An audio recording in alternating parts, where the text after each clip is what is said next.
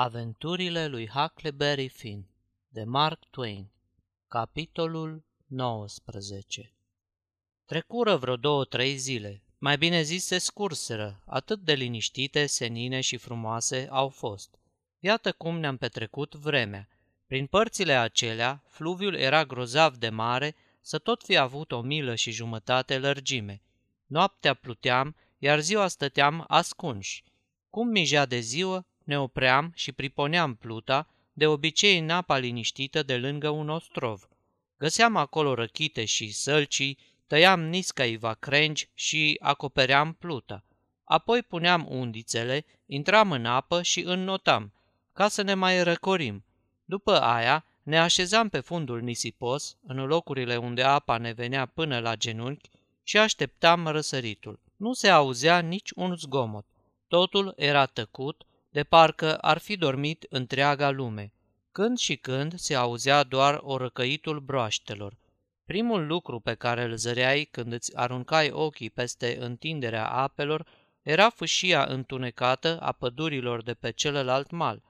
Altceva nu puteai desluși. Apoi, pe bolta cerului se ivea un zbenghi alb care creștea din ce în ce. În depărtare, fluviul se limpezea iar apa nu mai era neagră, ci cenușie. Începeai să zărești niște pete fumurii care pluteau pe apă. Erau tot felul de vaporașe. Mai vedeai și niște dungi negre, plutele. Uneori auzeai scârțâitul unei lopeți sau larmă de glasuri învălmășite, era atâta liniște că sunetele se auzeau de hăt de departe. Nu trecea mult și zăreai pe apă o dâră și, după cum arăta, îți dădeai seama că acolo e o stâncă de care se spărgeau valurile de lăsau dâra aia. Vedeai pe urmă cum ceața se ridică de pe apă în vălătuci, dezvăluind privirilor fluviul și zarea de foc a răsăritului. Pe malul celălalt, la marginea pădurilor, se deslușea atunci o cabană, de bună seamă un depozit de cherestea, din care niște hoțomani furaseră cât putuseră, stivuind restul lemnelor în așa fel încât prin deschizăturile dintre ele ar fi încăput și un câine. Apoi se stârnea dintr-acolo o boare plăcută care te înviora și îți umplea nările cu miresmele dulci ale copacilor și florilor. E drept că uneori aducea și câte o duhoare grea de pește putred, de-ți venea să-ți iei lumea în cap.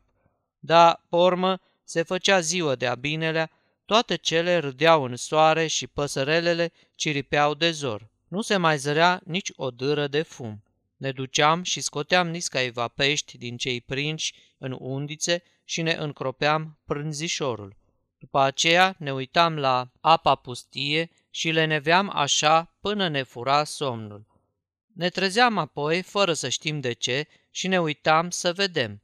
Uneori zăream un vapor care venea la deal – huruind pe lângă celălalt mal, dar așa de departe că nu puteai spune despre el decât că are roata la spate sau într-o latură.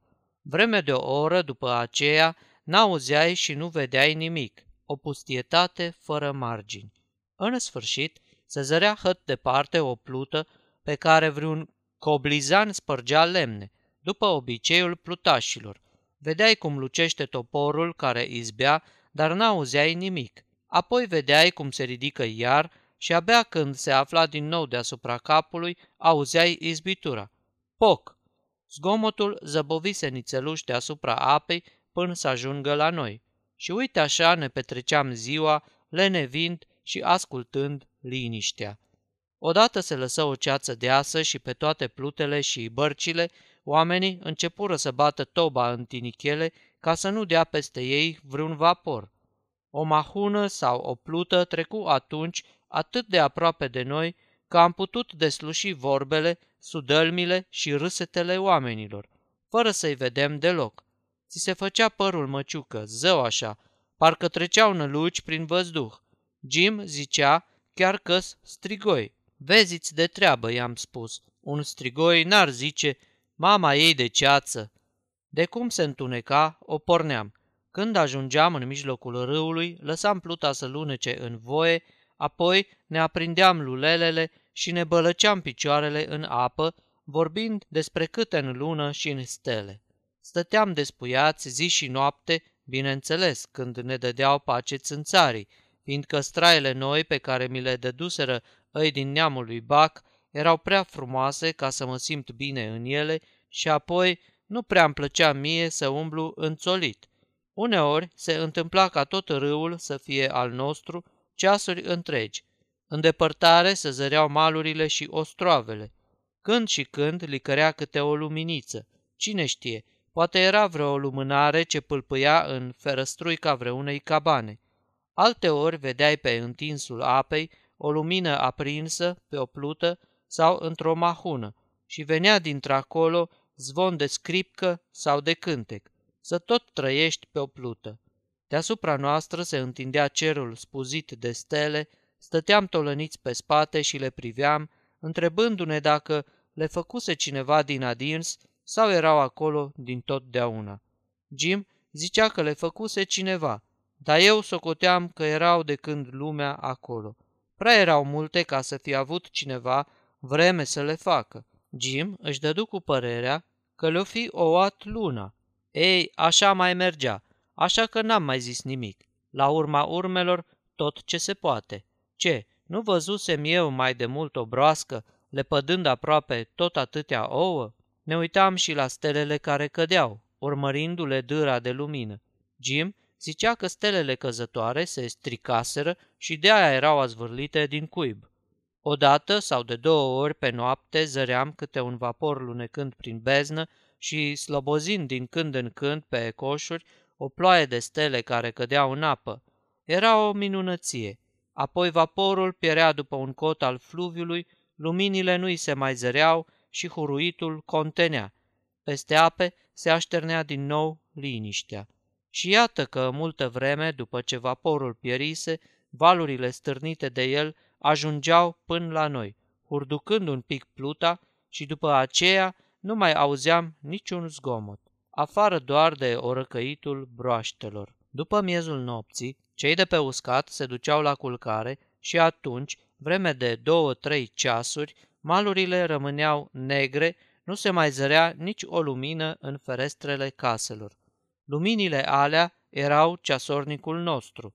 Când se ivea cea din tâi, însemna că dimineața e aproape, așa că ne căutam un cotlon în care să ne putem ascunde cu pluta. Într-o dimineață, pe la cântători, am găsit o barcă și m-am dus cu ea la mal. Nu era departe, doar vreo 200 de metri, dar trebuia să treci printr-o bulboană. Ajuns la mal, am luat-o în sus, cale de vreo milă, pe o gârlă străjuită de o pădure de chiparoși Voiam să văd de nu pe acolo niscaiva fragi. Tocmai când treceam printr-un fel de vad, am zărit doi oameni care coborau în goana mare poteca. S-a zis cu mine, m-am gândit, fiindcă ori de câte ori vedeam pe cineva alergând, îmi închipuiam că aleargă după mine sau după Jim. Mă pregăteam să-mi iau tălpășița, dar ăia erau prea aproape acum și se rugau de mine să le vin în ajutor. Ziceau că sunt urmăriți deși nu făcuseră nimănui niciun rău. După ei gonea, cică, o ceată de oameni cu câini. Țineau morțiși să sară în barcă, dar nu i-am lăsat. Stați, nu săriți! Nu se aud încă nici câinii, nici caii oamenilor. Mai aveți vreme să mergeți prin desiș, ca să ieșiți la gârlă ceva mai încolo. Pormă, veniți încoace prin apă și vă suiți în barcă. În felul ăsta, câinii au să vă piardă urmă mi-au ascultat povața. De îndată ce s-au suit în barcă, am pornit cu ei spre insulița noastră. După vreo 5-10 minute se auziră de departe lătrături și strigăte. Urmăritorii se apropiau de gârlă, dar nu-i puteam vedea. Părea că se opriseră câteva clipe ca să cerceteze de jur împrejur, depărtându-ne, abia mai auzeam larma.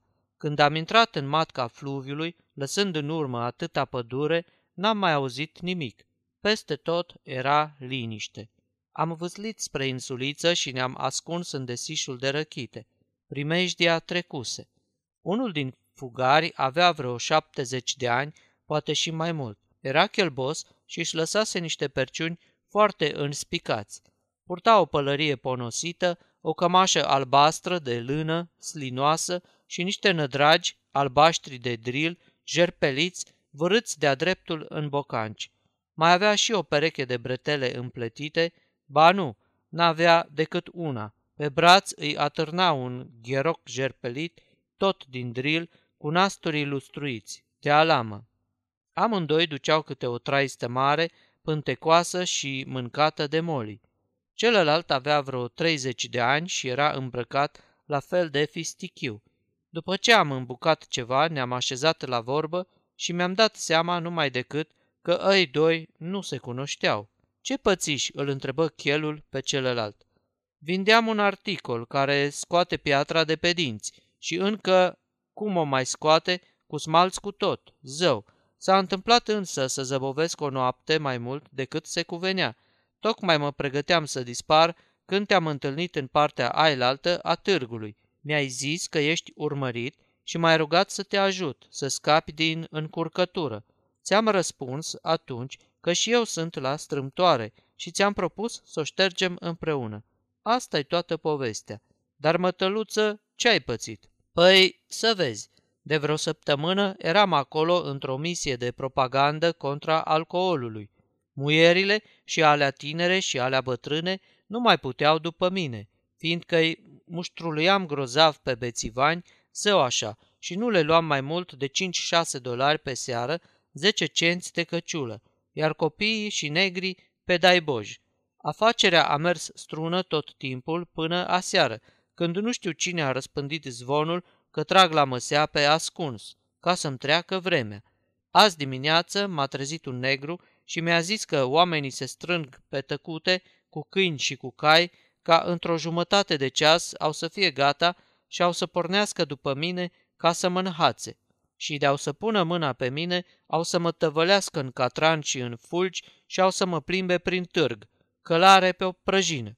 N-am mai stat să-mi beau cafeluța, îmi trecuse foamea. Ascultă, bătrâne, spuse celălalt, ce ai zice să ne asociem? Ne-am potrivit de minune. Nu zic ba, în ce branșă lucrezi de obicei? De meserie sunt tipograf. Mă ocup nițel și cu hapurile. Pormă sunt și actor de teatru, mai ales tragedian. La o adică sunt hipnotist și frenolog. Dau lecții de canto și geografie, așa din când în când, pentru variație, mai țin și conferințe uneori, hei, fac o sumedenie de lucruri, orice îmi pică la îndemână, nu mai muncă să nu fie. Dar, matale, cu ce te ocupi? Pe vremuri am fost doctor, am lucrat mult în branșa asta. Îl mai bine mă pricep să iau boala cu mâna, ălora loviți de dambla, de cancer sau de alte boleșnițe. Mă pricep și la ghicit, când am pe cineva care să afle dinainte câte ceva din viața clientului. La nevoie sunt și predicator, știu să pun pe roate o întrunire religioasă și o fac și pe misionarul. O vreme tăcură amândoi. Apoi, îl mai tânăr începu să ofteze. Vai, ce-am ajuns! Ce te vaiți? întrebă chelbosul. Când mă gândesc ce viață am dus, ca acu să mă înjosesc cu o asemenea tovărășie și începu să-și șteargă colțul ochiului cu o cârpă. Bată-te, Dumnezeu! Ce, nu ți-e destul de bună tovărășia mea?" se sumeți chelul cu arțag. Ba da, e destul de bună pentru unul ca mine, așa-mi trebuie, fiindcă de ce am decăzut în halul ăsta când eram așa de sus? Din cauza mea. Dumneavoastră n-aveți nicio vină, domnii mei. Nu, departe de mine asemenea gânduri. Nu dau vina pe nimeni. Așa-mi trebuie. Facă-se voia lumii ăsteia păcătoase. Dar știu un lucru. Undeva s-o mai găsi o groapă și pentru mine. dă înainte, lume, nu te lăsa, i-am totul, totul. Pe îi dragi, avutul, i-am totul, dar mormântul nu. Pe ăsta nu mi-l poți lua. Într-o bună zi am să mă lungesc în groapă și am să uit de toate, iar beata-mi inimă zdrobită o să se odihnească și ea în sfârșit. Și zicând acestea, își șterse iar ochii. La naiba cu inima ta zdrobită, rosti chelul, ce tot îi dai zor cu ea? Noi nu ți-am făcut nimic. Știu că nu mi-ați făcut nimic. Nu dau vina pe voi, domnilor. Mi-am făcut-o cu mâna mea. Da, cu mâna mea. De aia e bine că sufăr. E foarte bine și nici nu mă plâng. Dar ce-ți făcuși, nene? Ce ai fost de nu mai ești? Vai, nu o să mă credeți, așa e lumea, nu crede niciodată. Dar ce contează? Nu-mi pasă. Taina nașterii mele? Taina nașterii tale? Vrei să spui că... Domnii mei, zise celălalt, foarte serios, am să vă dezvălui, căci simt că pot avea încredere în dumneavoastră. Ei bine, aflați că sunt duce. La auzul acestor cuvinte, lui Jim îi se bulbucară ochii și cred că și mie tot așa. Nu, e cu neputință, izbucni chelul. Ba da, străbunicul meu, feciorul îl mai mare al ducelui de Bridgewater, a emigrat în țara asta cam pe la sfârșitul veacului trecut, ca să respire aerul curat al libertății. S-a căsătorit aici și, la moartea sa, a lăsat un fiu. Părintele lui a murit cam la aceeași vreme. Al doilea fecior al răposatului duce a pus mâna pe titlurile de noblețe și pe moșiile lui, nesocotind pe adevăratul duce, pe atunci un prunc. Eu mă trag de-a dreptul din pruncul ăla. Sunt adevăratul duce de Bridgewater. Și iată-mă acum părăsit, jefuit de întinsele mele moșii, prigonit de oameni, disprețuit de lumea hapsână, umblând în zdrențe, trudit, cu inima zdrobită și înjosindu-mă în tovărășia unor răufăcători pe o plută. Lui Jimmy se făcu milă de el și mie la fel. Am încercat noi să-l ogoim, dar ne-a zis că e în zadar, că e în veci nemângâiat. Dacă i-am recunoaște titlul, asta ar fi pentru el cea mai mare mângâiere. I-am răspuns că o să îl recunoaștem, numai să ne spuie în ce fel. Ne-a arătat că trebuie să-i facem temenele când îi vorbim și să-l luăm cu alteță, stăpâne sau excelență. Nu se supără chiar dacă îi spunem Bridgewater, fiindcă, ori și cât, ăsta e un titlu, nu un nume oareșcare. Ne-a mai zis că unul din noi trebuie să-l servească la masă și să-i facă toate hatârurile. Toate astea nu erau mare lucru, așa că i-am făcut pe plac. La prânz, Jim stătea în preajma lui și îl servi, vorbindu-i cam așa. Alteța voastră dorește din felul ăsta sau din felul ăla? Se vedea limpede că Jim era încântat de treaba asta. Bătrânul însă era cam mahmur și nu scotea o vorbă. Se vedea că îl sâcâie răsfățul de care se bucura ducele nostru și parcă punea ceva la cale. Deodată, după prânz, spuse, Ascultă, Bilge Water, îmi pare rău de tot pentru dumneata, dar să nu crezi că numai mătăluță ai avut necazuri de astea. Nu zău. Ba chiar așa, nu ești singurul care te-au lucrat alții ca să-ți ia locul. Nu mă nebuni. Nu numai nașterea matale e învăluită în taină și zicând acestea, Dumnezeule, începu să bâzie. Ascultă, ce vrei să spui? Bill J. Water, pot avea încredere în dumneata? întrebă bătrânul suspinând. Până la moarte, răspunse celălalt, apucând mâna bătrânului și strângându-i-o cu putere. Spunem care ți-e taina, vorbește. Bilge Water, eu sunt răposatul Delfin. Vă închipuiți ce ochi am făcut eu și Jim. Ce ai zis că ești, băigui ducele? Da, amice, din păcate așa e. Ai în fața matale pe bietul delfin dispărut, pe Ludovic al șapșpelea, pe ciorul lui Ludovic al șaisprezecea și al Mariei Antoaneta. Dumneata, la vârsta dumitale, veziți de treabă, vrei să spui că ești împăratul Carol cel Mare, răposatul? Trebuie că ai pe puțin șase-șapte sute de ani. Din pricina necazurilor, Bilge Water, numai necazurile-ți devine. Ele mi-au albit părul și m-au făcut să chelesc așa de timpuriu. Da, domnilor, în fața ochilor dumneavoastră se află, în pantaloni albaștri de drill și în mare mizerie, pribeagul, surghiunitul și greu încercatul rege al Franței. Și începu să bocească așa de tare că eu și Jim nu mai știam ce să facem. Ne era milă, dar totodată ne părea bine și eram mândri că l-aveam printre noi. Am încercat să-l ogoim și pe el, la fel cum îl ogoisem pe duce, ceva mai înainte. Degeaba vă usteniți, zise el, numai moartea mă mai poate ogoi, ca să se isprăvească odată cu toate necazurile, totuși, dacă stau să mă gândesc, mă simt ceva mai ușurat când oamenii mă tratează potrivit rangului meu, îngenunchind în fața mea, spunându-mi maestate, servindu-mă îl din tâi la masă și așezându-se pe scaun numai cu îngăduința mea. Jim și cu mine am început să-i spunem maestate și să-i facem tot felul de hatâruri. La masă rămâneam în picioare până ce ne spunea că putem să ne așezăm. Toate astea îi priiră nespus de mult, astfel încât se înveseli și păru mai mulțumit. Dar ducele îl privea cam chiorâș, nu părea deloc bucuros de ceea ce se întâmplă, cu toate că regele era prietenos cu el și zicea că străbunicul ducelui și toți ceilalți duci de Bilge Water fuseseră foarte stimați de taică său, care îi primea adeseori în palat. Ducele rămase însă multă vreme posac, la un moment dat regele îi spuse. În tot cazul, să știi, Bilge Water, că o să mai stăm multă vreme împreună pe pluta asta. Ce rost are să fii bosumflat? Ne-am otrăvit viața. Ce se eu de vină că nu m-am născut duce și ce ești mătăluță de vină că nu te-ai născut rege? De ce să-ți mai faci sânge rău? Deviza mea e, ia lucrurile așa cum sunt și trage cât mai multe foloase de pe urma lor. Și apoi, nu-i chiar așa de rău aici. Haleala e berechet și viața e ușoară. Hai, fă-te încoa, bate laba, duce, să fim prieteni. Ducele primi, spre bucuria mea și a lui Jim, ni s-a luat o piatră de pe inimă, fiindcă altfel, cu o dușmănie ca asta, ar fi fost o nenorocire.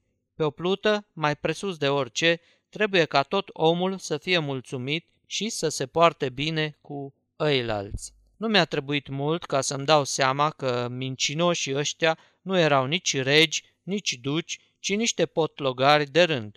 Dar n-am spus nimic și nici n-am lăsat să se vadă că știu. Am păstrat taina pentru mine. E el mai bun mijloc ca să scapi de tămbălău și de bucluc. N-aveau decât să ne ceară să le spunem regi și duci, dacă de asta atârna liniștea familiei. Am socotit că n-are rost să-i spun nici lui Jim, mai bine să nu știe. Atâta lucru am învățat și eu de la taică meu, că îl mai bun mijloc ca să scoți la capăt cu asemenea oameni e să-i lași în voia lor. Sfârșitul capitolului 19 Aceasta este o înregistrare Cărțiaudio.eu. Toate înregistrările Cărțiaudio.eu sunt din domeniul public. Pentru mai multe informații sau dacă dorești să te oferi voluntar, vizitează www.cărțiaudio.eu.